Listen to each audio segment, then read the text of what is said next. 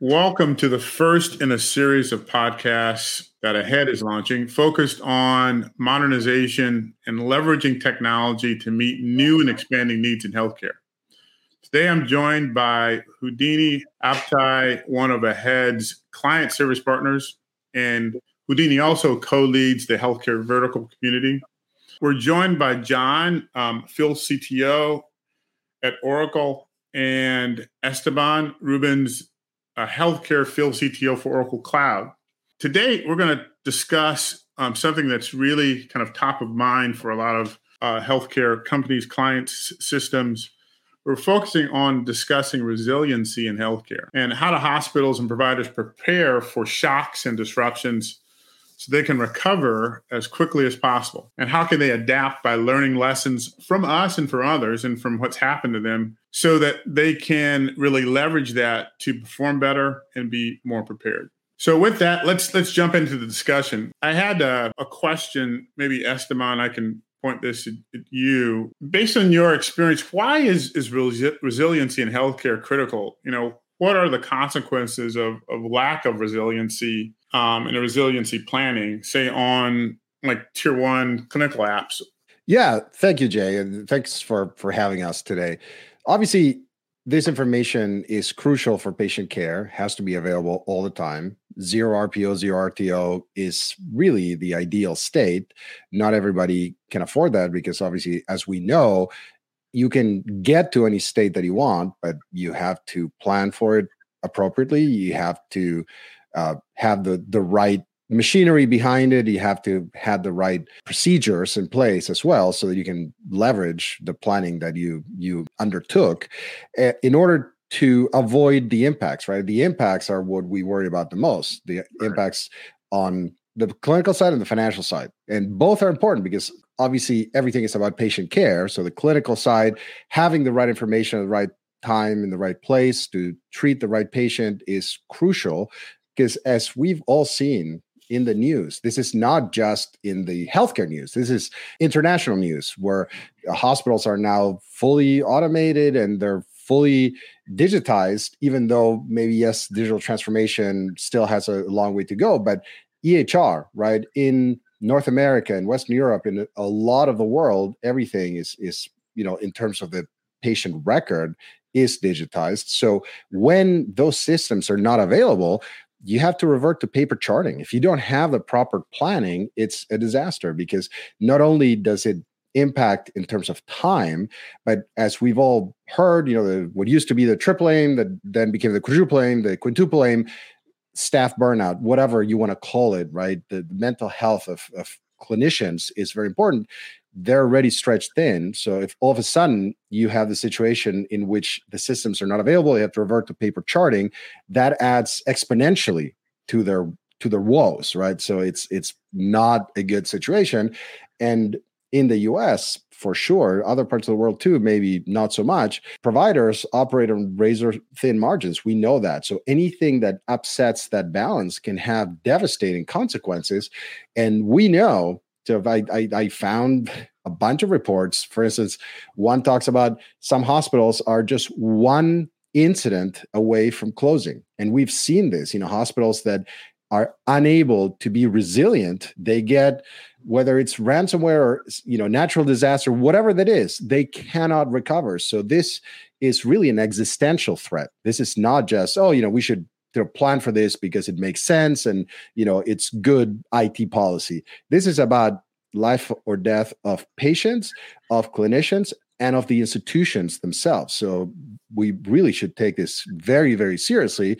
And then even when you talk about uh, reverting to to paper charting, there some of these risks have been quantified. You know, I found this uh, paper in the National Library of Medicine that talks about during downtime where you don't have your normal systems, they're looking at lab uh, results specifically. They were delayed by an average of sixty-two percent compared to normal operations. So that's just one random data point, but this is part of a pattern. So why is resiliency important? Well, because again, just to, to recap, lives of patients, lives of clinicians, and lives of institutions really, really depend on this.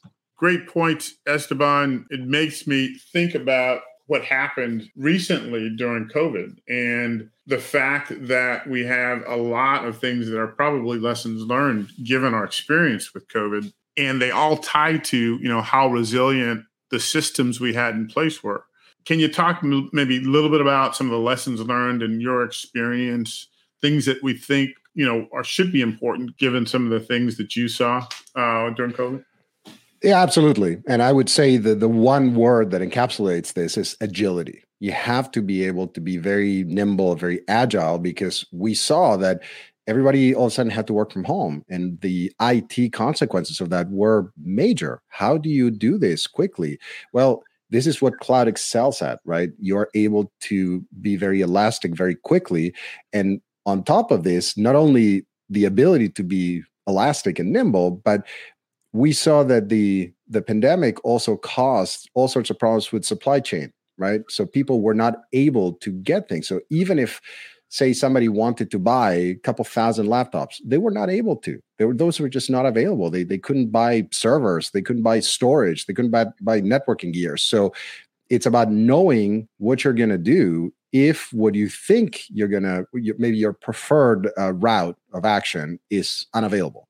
So you have to know it was very interesting because the pandemic at least the early 2020 version of the pandemic was a forcing function because yes gear was not available. So we had to do something. So we went to virtual desktops right? And the cloud sort of came like a knight in shining armor because it was the only way that most institutions were able to accommodate the very very quick transition to work from home. And as we know maybe a lot of institutions had plans for that to happen but they were again forced to implement them in in no time because there was no uh, opportunity to have committees and talk about things and go over. It's like people were home and they had to work. And so you had to be able to do this. So knowing what resources are available and knowing what the state of technology is is extremely important as well as being aware of what you can leverage right? So maybe before the pandemic provider institutions were not thinking about gpu compute that much. Well it turns out that for virtual desktops it's exceedingly useful and it made all the difference in the world. So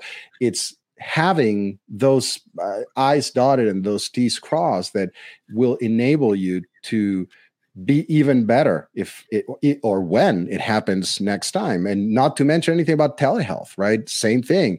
We yeah. had been dabbling in telehealth for a very very long time and you know bureaucracy and this or that like, wasn't happening. And all of a sudden it was the only way right? It just happened. And you had to have the right infrastructure. You had to have the right pieces kind of lined up. And you know one of the things i love about working for oracle was that for instance if you take our customer Zoom, right? They were able to massively, massively scale up during the pandemic. We all know that you know every zooming became a verb, right? You know, it was right. that important. And having this incredibly large infrastructure that allowed that scale to to happen very quickly uh, is is mandatory, right? So we have to learn from from that and really remember because whether it's a pandemic or something else there will be other disruptions. It's impossible that there won't be. So thinking about what happens if there is all of a sudden a need to spike you know have an extreme spike in it resources you know whatever shape or color they may be. So you have to have a plan to know what you're going to do if that happens again because i think at this point no one ever again can feign ignorance. They, no yeah. one can say, "Yeah, we didn't know this could happen." Yeah, it could happen. Yeah, I think one one thing that you made me think about, uh, Esteban, is we've we've changed how we look at the closeness of uh, our provider in terms of giving us providing service, um, and that's one thing that I think the pandemic did. It everybody's uh, used technology, given kind of everybody being remote, to receive medical treatment you know, yeah. via telehealth. So we're almost spoiled now, right? we the expectation is that's part of my experience with my provider. And if my provider isn't providing that degree of ubiquity, right, so that I can almost access anything from anywhere, you're, you're not really providing a great customer experience. And that, I think we got, it's almost like we got spoiled because of that. Well, yeah, it's like Schrodinger's cat, right? So the, the right, box is open. Right. You know, the cat is alive. We we we've seen that already. So there's no going back. You you can't undo that. Right. And I mean, some of the things too, I mean, some of the other kind of points about the ubiquity, access to information, and how we track things like tests and especially you know given you know vaccination and vaccination tests was you know everybody's everybody's looking at that during covid so i think standing up that type of capability using that ubiquity talk about cloud to enable to enable that i think some of those things to your point may be coming becoming more of a uh, expectation than a nice to have. I don't know. Oh, absolutely. And and sorry, just one one other point. If you look at that specifically, and you know, thanks for bringing that up. Anybody listening to this who may have uh, received a vaccine, especially in the U.S., you probably got text messages from VSafe, right, to asking you to report on, you know, do you have any symptoms, and you know, following up every week, every month, every six months. Well, not only was that developed on Oracle sort of low code tools on OCI, but also it allowed for kind of a whole new kind of uh, epidemiological research because we were able to collect so much data so quickly. It just, again, it's about this agility and nimbleness you know stand this up in no time at all and scale it up to hundreds of millions of users and billions of check-ins. And all of a sudden you have this massive amount of clinical data that you can do something with right? So it's it, instead of having to kind of painstakingly plan the clinical trial, you had all this data, so you could do a lot of things that were not able to to to happen before. So check for the uh, efficacy and safety of vaccines in different kinds of uh, groups that maybe were not studied well before. So whether the most salient example of that is uh, you know pregnant women you know that that became kind of the the shining example of how useful it is to stand this up very quickly to get all this data and to be able to use it to uh, affect clinical care you know in at the population level. So yes absolutely. And, it, it has to do with resiliency as well. That's great. Houdini you and i've talked a little bit about some of this. In a way i think we need to get a little back to basics with some of it though because uh, sometimes we throw away throw around terms and i don't know if we completely understand what they mean but i don't know. Did you have a question you wanted to pepper in here? Yeah, for sure. Um, and thanks, Esteban, for that background. Because um, it does, you know, I think we all would agree, you know, since COVID began in 2020, things have changed dramatically. And, and a question I had for John actually was around resiliency. And I think, you know, we think of resiliency pre COVID and post COVID. Um, and just kind of break it down to simplistic terms for, for our audience, John. I mean, when you think about resiliency now and what you're hearing from your clients, what does that kind of mean to you? Yeah, thanks, Houdini, for this opportunity. And resiliency is the hot topic within the healthcare customers. You know, we've been talking to a number of them, and resiliency constantly, constantly coming up, particularly after we went through this pandemic. It's a bit different before the pandemic, and I, will I'll walk you guys through a little bit. But let's go to the basics first, like Jay is talking about. Let's define what is resiliency? So this is how I will say it. Kind of a resiliency. I'm kind of going to define it because Esteban defined it in terms of the business, healthcare business side.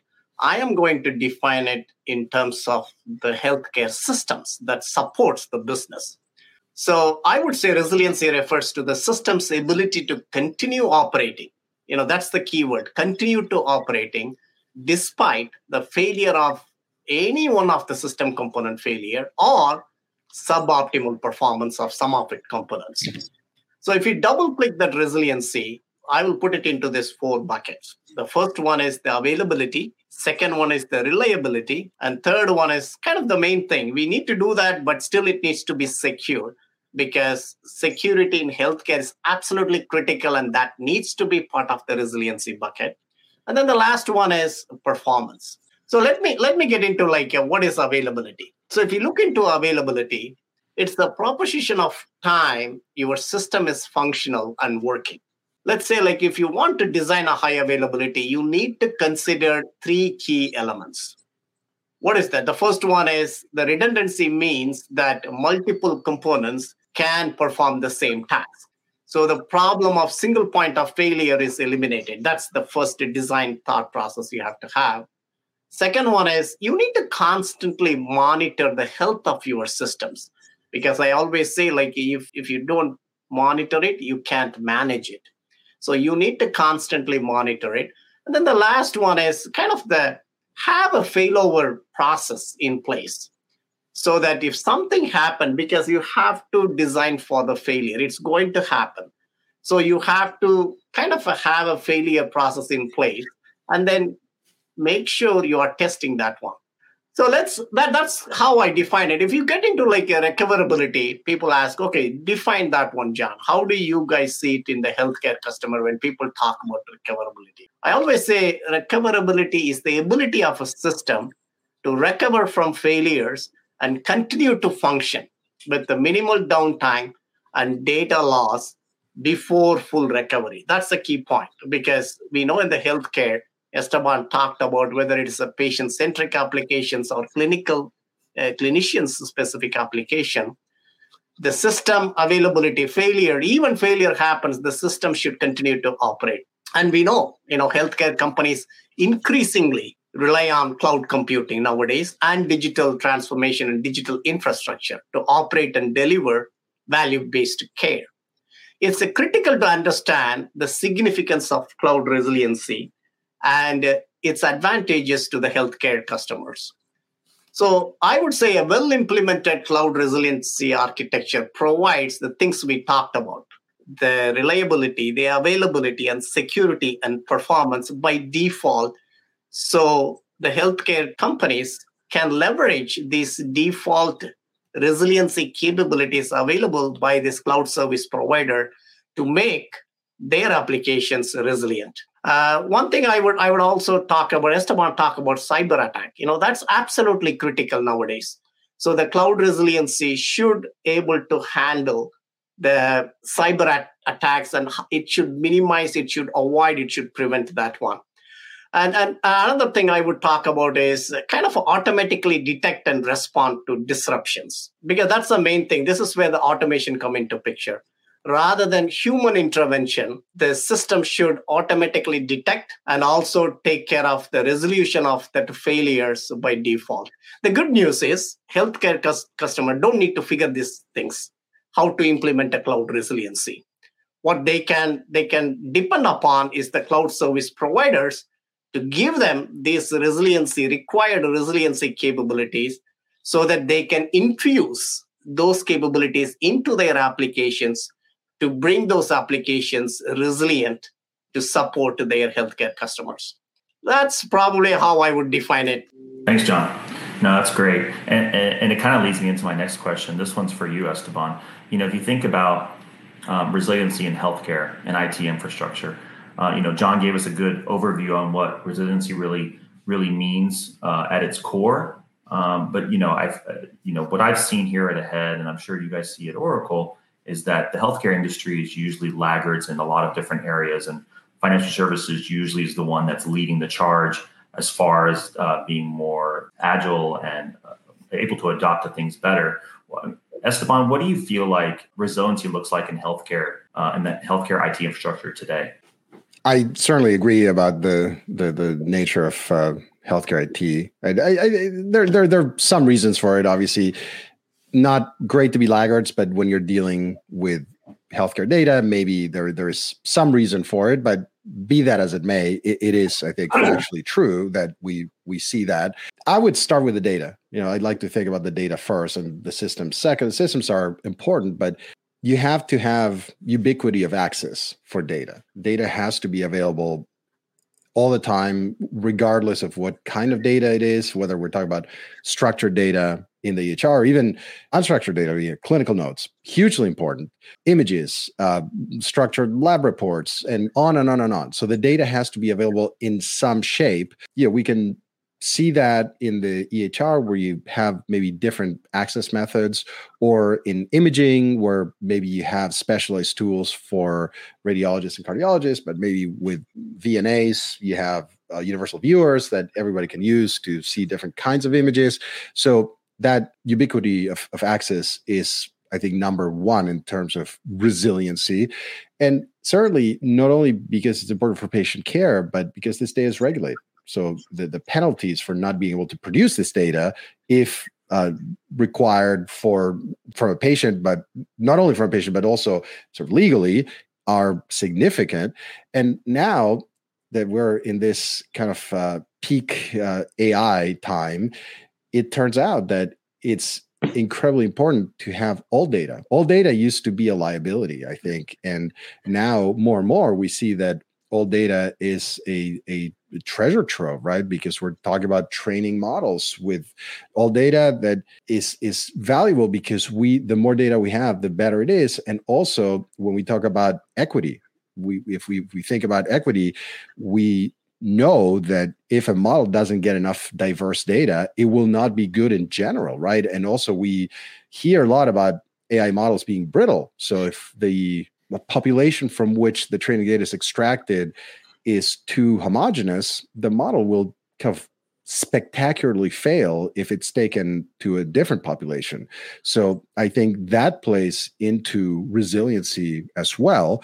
And then you know, more maybe mundane things like disaster recovery and business continuance you know this is really not about the data itself but the systems you how are you going to fail over right you know, what's your RPO? What's your RTO? Well, you know, your your RPO really should be zero. You, you can't lose any data. Your RTO, well, if you can't do zero, can you do one minute? If you can't get back in a minute, you know, how do you do this? And then different kinds of disaster recovery is one thing is your data center gets flooded or something like that, or there's a fire, and a very different different thing is if you get hit with ransomware.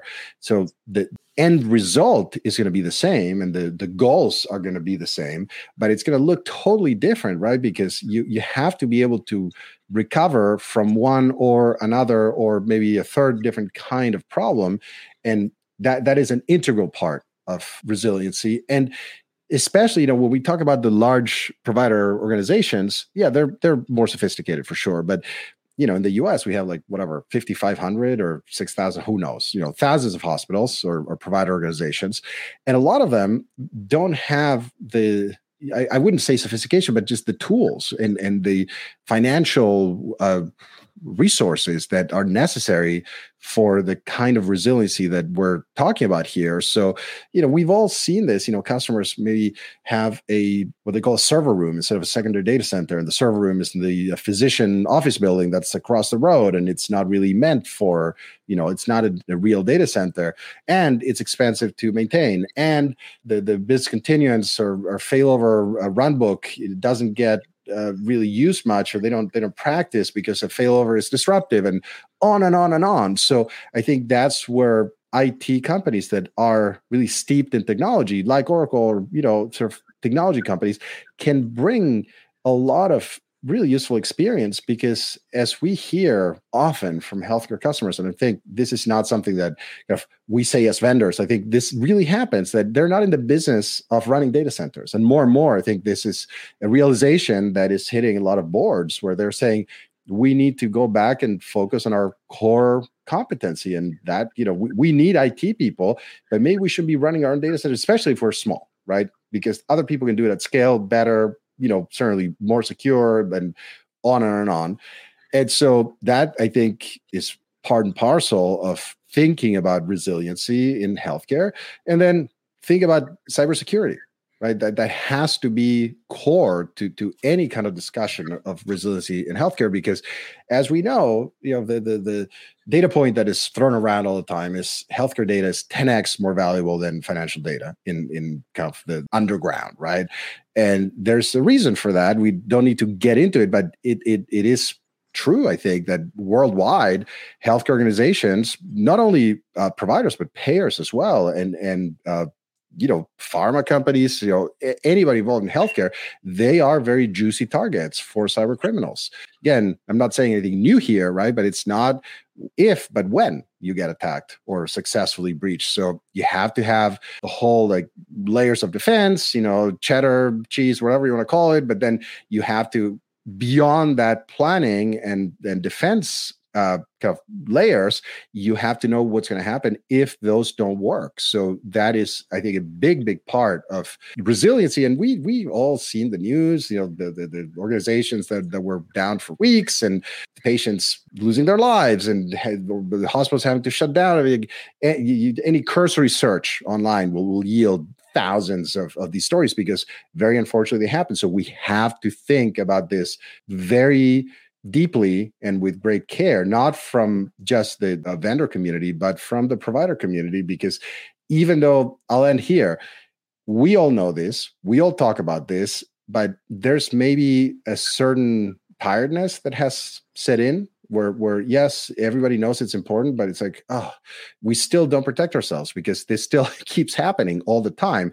So i think somehow we collectively need to to jolt the system so that we we actually we, we don't just pay lip service to the importance of this but we actually do something about it because there there is really no time to waste in terms of resiliency. Yeah it's great points esteban i think you know I've done a lot in financial services too, and in financial services, you're right. They're they're all about resiliency because time is money. But I think with healthcare, you know, if you really think about running healthcare like a business and kind of the board's perspective, where patient experience is king, and just like in finance, patients aren't necessarily loyal all the time. Resiliency really counts, and if you have kind of the forethought and funding, because that's the other thing, have you actually had the forethought to fund the things you need to fund to ensure there's re- resiliency, that's going to really make a difference in kind of the patients deciding to go to this hospital provider over another. Uh, Retention for sure. Absolutely. Yeah. So, um, John, John, I had uh, uh, one kind of final question for you. Um, I don't know if Houdini might have one or two others, but you know, you guys are from Oracle, obviously, and and I know that there are solutions, particularly on cloud infra- on the cloud infrastructure side, that from your perspective might be kind of requirements um, or things that Oracle could suggest having in place to ensure a degree of resiliency for uh, for healthcare companies. What's what's your perspective on that? Yeah, no, perfect, Jay. Let me talk about maybe a couple of things. So the first area I put it into two buckets, if you will. The first one is some kind of the actual technology services itself you need to have. And then the second one is also some kind of a best practices because some of this resiliency you won't be able to address just with the with the services um, or products you also have to have some best practices so what oracle brings to the table to the healthcare customers are both these factors you know brings a proven advanced cloud services uh, specifically deliver some unique capabilities in the resiliency. And then the other one is some of the proven best practices, you know, last 40 years, delivering this kind of enterprise systems to the enterprise customers. We have learned and adapted and documented a lot of best practices. So let me talk about those two areas real quick here on the advanced technologies, the first area I would focus on is the automatic redundancy and failover mechanisms. You know, Esteban talked about it, Jay, you talked about it. That's absolutely critical uh, because failure is given. But then if failure happens, how I am going to recover? You know, that's what we are talking here. And Oracle Cloud offers different availability scopes for applications and offers to deploy healthcare mission critical application resources across what we call a multiple fault domains within a data center you know within the availability domain within your data within a single data center you have fault isolated fault domains so even if you one of your fault domain goes down your application continue to run on the other two fault domains. Similarly you also this way you get your local data center resiliency. And then another one is oracle also provides multiple regions uh, multiple data centers within a region. So that gives you kind of what we call uh, resiliency across region geographical distribution and then the next one, Esteban talked about this disaster recovery and business continuity. That's absolutely critical. So what OCI offers is the range of disaster recovery solutions to help care customers to minimize the impact of the disruptive events on the business operations. So OCI, Oracle Cloud Infrastructure, supports active active pattern, active passive pattern, pilot light, we call it pattern, and then backup option to, to healthcare customers to improve the resiliency at the same time manage the cost, reduce the cost, because you have to look at this resiliency solutions. Yeah, the great in when it comes to the architecture, but does it make sense on the on the business side, on the cost side? So that's what Oracle gives the choice to the healthcare customers to pick the right pattern for the need that you have at hand. And then we talked about scalability, you know, like uh, automatically, like Esteban talked about during the COVID vaccine, boom, all of a sudden people are hitting the system left and right. You have to automatically scale to accommodate the volume. So we Oracle Cloud provides auto scaling capabilities. And then security controls and enforcement points, absolutely critical part of the resiliency. And Oracle Cloud Infrastructure adapts security first design. It's not an option, it's kind of a default within the cloud. So it gives you isolated network virtualization. It kind of give you the pristine physical host deployment. So there is no noisy neighbor concept. There is no other tenant co-locating it, things that nature. And also allow the customers to choose the geographic reason where their data will be stored. You know, sometimes uh, we all know healthcare data is is there are some let you know regulations. So Oracle Cloud gives you an option if you want to run your cloud, bring the cloud to your data center. Oracle Cloud offers that. It's called dedicated region gives the same set of cloud deployment models, same set of cloud services, same cloud economic model in your data center to address your data privacy and uh, regulations requirements. Uh, on the best practices side, I would talk about uh, kind of a maximum availability architecture is what we we provide to healthcare customers. This is nothing but a set of best practices developed by Oracle engineers over the last 40 years for the integrated use of high availability, data protection, and data disaster recovery technologies. And it consists of set of best practices blueprint for the integrated use of these technologies to ensure the highest level of resiliency for the mission critical healthcare applications probably last one I, I, just just touch on the you know one customer example you know adventist health you know they've been on oracle cloud for a number of years and then if you ask them they were able to by moving to the oracle cloud they were able to cut their budget timeline in half reducing their planning cycle from six months to three months. It gives them the opportunity to take a look at their clinical data all kind of details about the services they provide to their patients kind of bring all the data together to look into it. At the same time bring the resiliency of their systems to significantly higher level. That's how i will wrap it up uh, jay. That's great. Thanks john. That's uh, some great insights about some of the things that uh, that oracle can provide. Thank you to esteban. I think this was a great conversation and provided hopefully a lot of good, solid information about resiliency and where we are within healthcare. And for our listeners, look forward to more trends and insights from us on technology and healthcare with folks like John and Esteban from Oracle and others. Uh, we'll be discussing interesting topics like AI and ChatGPT in healthcare, debating the possibility of untethered, almost invisible hospitals, as well as talking about things like uh, can we rate how good patient experiences are within healthcare? So stay tuned for some of those conversations. Uh, again, thank you, John and Esteban. Great conversation. Thank you, Jay. Thanks, Jay.